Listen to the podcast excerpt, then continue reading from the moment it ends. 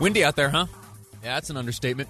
Hey, uh, there is much damage throughout uh, the the state right now, and I don't have time to joke around about it. We need to get straight to the information at hand. Uh, just a short time ago, received an email from Rocky Mountain Power uh, letting me know that crews are working to restore the power uh, to their customers throughout the state, which have which has been severed uh, due to these high winds and gusts. Joining me on the line now, Spencer Hall from Rocky Mountain Power. Spencer, how are you? I'm doing good. Really, thank you for having me on. It, it just a, a really a, a historic wind event, and it really hit six of the states where we serve power. I mean, we had everything from eight inches of snow uh, in Wyoming to to wildfires here, um, winds in excess of 112 miles per hour. Uh, so our crews are working really hard to get it back on, but as many as 2,500 individual outages um, around the state. And that equates to how many customers out of service? And so about 180,000 customers across Utah, Idaho, and Wyoming. Um, about 170,000 of those are in Utah, mostly from about the point of the mountain up to the top of the state, um, Logan, Cache Valley, uh, Smithfield area. Uh, so pretty much all along that stretch of the Wasatch Front, from the point of the mountain all the way up, uh, received significant damage. Uh, uh, allow me this ignorant question. There are 2,500 outages. That equates to about 170,000 customers out of service. What, what what's an outage, uh, and how does that uh, relate to the, the larger number? Right. So if a if a circuit goes down, so sometimes an outage can affect a whole neighborhood, or, or can affect a whole city, or, or things like that. So we have things affecting transmission as well as distribution um, we've been working hard all year long to to to prepare the system and to be ready for events like this. But still, with a with a storm like this that's carrying branches all the way around, we've got lines down. Um, really want people to be very careful, and this is going to require an extended cleanup. And so, as you mentioned earlier, uh, with the weather updates, this is going to hit again later tonight. And so I would recommend if folks are trying to clean up the yard and everything, maybe wait today. There's still kind of dangerous conditions. And as branches are still falling down and things, I would wait until things have, have gone through tonight. And then tomorrow we can start with the cleanup. But we want people to be prepared for an extended outage. It's possible that some people might not be restored for 24 hours. So this is a very, this is a storm to take very seriously, and it's also a time to check in on people. So if you have neighbors folks that maybe have medical conditions or, or aren't as mobile, today's a good day to check in on them and make sure they're okay. What's the advice on, downed lines, uh, those that cross the street and such? Are, are you able to drive over them? What do people need to know about downed lines? Just just always assume that they're live and and don't approach them and and don't drive over them. So if you see a line down, um, find another way around, but don't drive over the lines. Are, are your technicians able to be out working right now? Are crews able to be out trying to restore things? Or are uh, Rocky Mountain Power crews in the similar situation as residents where we need to just kind of wait for uh, this wind to die down uh, because more damage is yet to come? They've been doing a lot of damage assessment. So they've been out uh, finding out what's going on, kind of getting a, a look at the whole system. But there are some repairs that require going up in a bucket, yeah. bringing in tree crews, things like that. And if the winds stay high, they have to stand down. And so that's why some of these uh, some of these repairs might take a little bit longer because the conditions have to come down a little bit before um, we can get up in the bucket truck. We also do a lot of our assessments with uh, drones, and in the high winds, we're not able to fly those. Mm.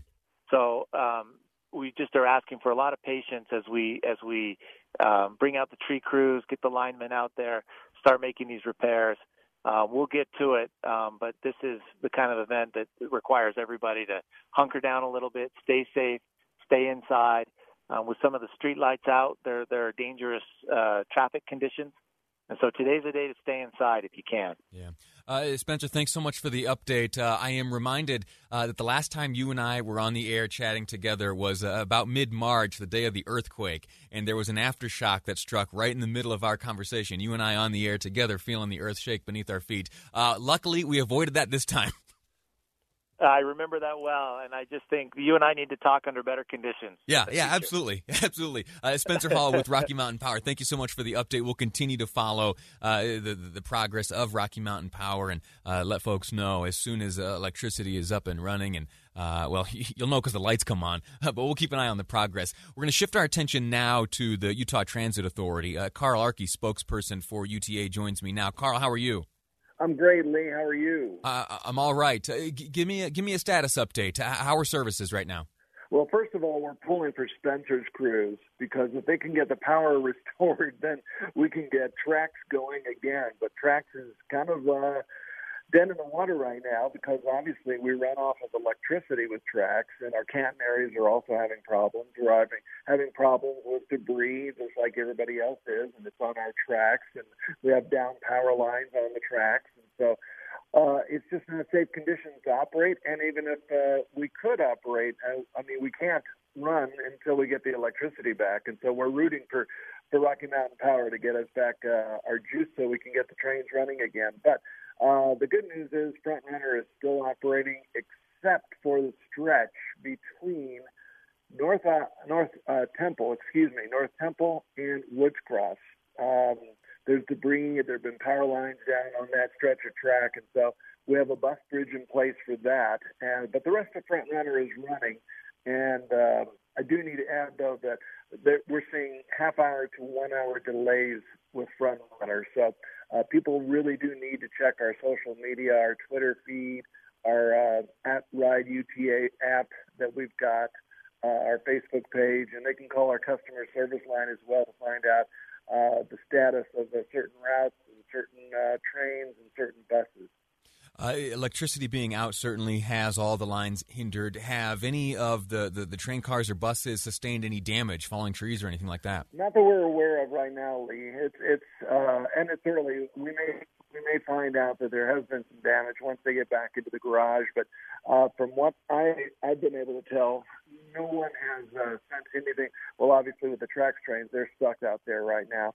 Uh, but the FrontRunner trains seem to be operating, no damage there. The buses uh, we've got hundreds of buses throughout the system. They're trying to do their best to improvise.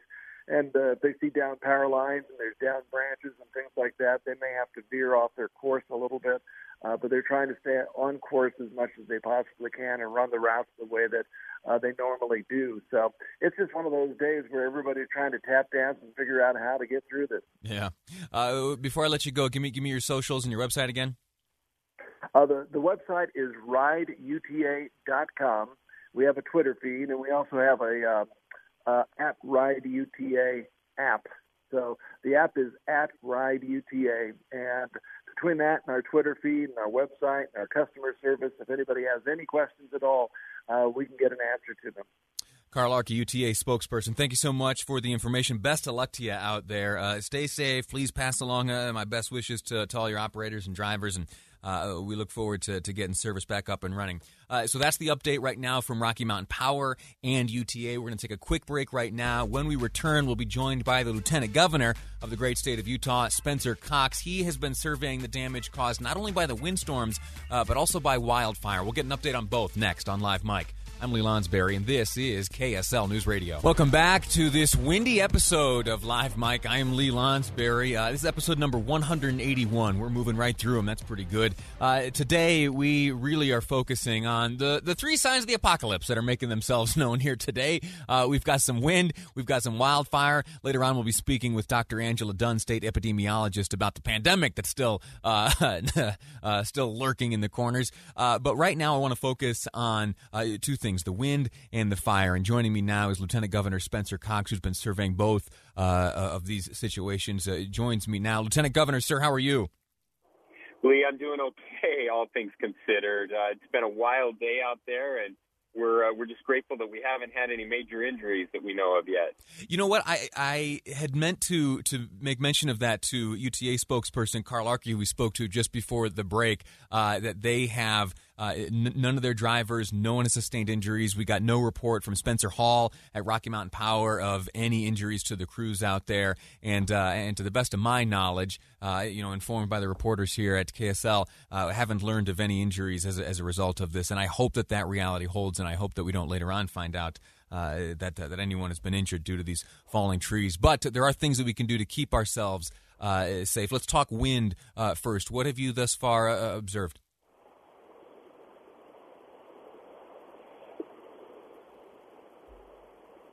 Uh, sir, you there? There. Can you hear me now, Lee? Yeah, I, have got you. We're, we're, we're out and about. We're uh, we're actually in Davis County right now, and, and cell service has been a little choppy. I know the uh, the lines are getting overwhelmed with, with people's power out. Uh, people are using their cell phones a lot more. Of course, they're they're they're using it for data and uh, and for talking as well. And so it, it's made things a little choppy out here. But but yeah, it, it's just been a crazy day as, as we have been traveling um, look, surveying the damage, uh, very much akin to what happened in 2011, except much more extensive in scope. As uh, this extends, you know, Davis County got hit the hardest in 2011, but we're seeing it Box Elder County, Morgan County, Weber County, uh, Salt Lake County. We've just seen tremendous damage, thousands of trees, uh, cars, homes, uh, water lines uh, that, that, are getting pulled up as, as tree roots come up. It's uh, it's been an intense day, and, and unfortunately, we're not done yet the the smart weather people, the meteorologists and such, they they tell me that uh, we endured some high winds uh, throughout the morning. We are right now in something you know like a relative lull, and that in the evening things will will pick up. What can you tell me about state plans looking forward into the afternoon and evening? Yeah, so we're we're getting as much of the damage assessment done as we can right now. Uh, you know, securing things and uh, and and and warning people about tonight. Uh, again we we've we've seen a lot of the weaker trees that have been been pushed over, obviously, but as uh, as the sustained winds happen and they'll continue to weaken, uh, that that could lead to another dangerous night. What we're what we're asking people to do is um, don't go out if you don't have to. Be safe, and uh, the cleanup can wait. Most of the cleanup can wait until tomorrow. That tomorrow we're going to have Utahns out by the thousands and two out, uh, cutting, you know, uh, chopping up trees, getting them out of the yards, and helping people. Now, I will tell you, I'm actually on Legacy uh, Legacy Parkway right now, and uh, we we've had uh, we've had 45 semis blow over, and uh, one after another tipped over on their sides. It's really crazy. We've we've never seen anything quite like this. Uh, drivers okay for the most part? Uh, do you have an injury report on the drivers of those 45 semis? Yeah, we, have had some. We've had some that have been transported to the hospital. Some minor injuries, not nothing really serious. We uh, nobody's lost their life, um, as far as we know. Um, but uh, but most most of them have been able to walk away. What can you tell us about the, the scope of state resources being deployed to to, to combat this today? Yeah, so um, our, our, our emergency preparedness folks are, uh, are, are working with all of the local emergency uh, coordinators, and uh, they're they're taking in the uh, the um, uh, j- just the damage reports, and then we will be mobilizing, bringing people together, figuring out what state resources need to be used. Uh, you, you, know, in, in 2011, the state was able to to use some of the resources, work closely with the National Guard um, to to use some of their heavy equipment. we'll we'll be be talking to the National Guard and making those assessments throughout the day. How about a state of emergency? The declaration of a state of uh, emergency. I, I, have never had a great understanding of what that allows or what triggers that. Is this a scenario which could trigger uh, the, the, declaration of a state of emergency? Or, or, maybe I've missed. Has one been declared? Uh, yeah, one has not for this incident yet. Um, we, uh, but but we do anticipate that that will be happen again. Um, we'll, we'll likely have some local declarations, and uh, those will come up to the state, and then uh, and then we would look at a state declaration. But just from what we're seeing on the ground today, we think that that is very very much a possibility, which uh, unlocks for us um, so, some help from our federal partners, again some help from the uh, the National Guard and some other things with with cleanup efforts. Now let's shift gears for a moment. There was a there was a fire last night, which I uh, happened to be in Mapleton, and I saw a little bit of smoke there on a hillside. And over the course of the next hour, uh, I saw it uh, rage into uh, an inferno, filling the sky uh, with, with, smoke. Uh, and that was the Ether Hollow file, fire, which very luckily, due to some rain in the overnight, ha- has calmed down a bit. but we're still monitoring. W- what have you been able to observe today, and what have you learned on that front? Yeah, Lee. So I was on the the fire early this morning, and uh, and, I've been in touch with the mayor and our fire crews there. Um, and you know, Mother Nature did us a real solid. It, you know, it's, it's crazy. On Friday, I, I was talking to my wife and, and some of her friends, and I just said, you know, the the the conditions right now, the fire conditions are as bad as we've ever seen in Utah. And if we can just make it through this long Labor Day weekend without anybody doing something dumb and and you know starting a major fire, we'll be okay. And uh, we were we were almost through Labor Day weekend. We were halfway through Monday Yeah. uh, when uh, when we got the notice, and you you saw it that. The, the way that fire blew up was incredible. Again, as remarkable as anything we've seen. In the course of about an hour, it went from a spark to, uh, you said it best, a raging inferno. And uh, with those winds coming in last night, fortunately, we were very lucky that Utah County didn't get these same downslope winds. Otherwise, we, we surely would have lost homes. In fact, as, as I was up there, uh, it burned to within 25 feet of several uh, homes there along the uh, along the east bench.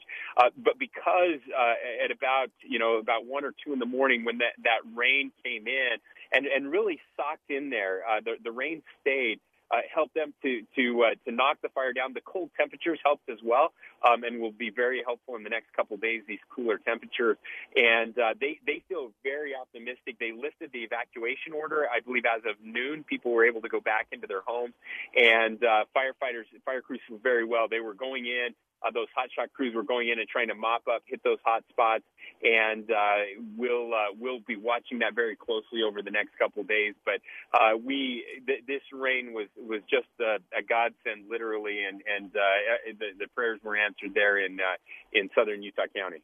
All right, Lieutenant Governor Spencer Cox, thank you for your time. Thanks for keeping an eye on this uh, and keeping us up to speed. Look forward to seeing uh, the language of and if a declaration of uh, emergency, a state of emergency is made, and uh, which resources are then deployed uh, subsequently. Thanks again for your time. Stay safe.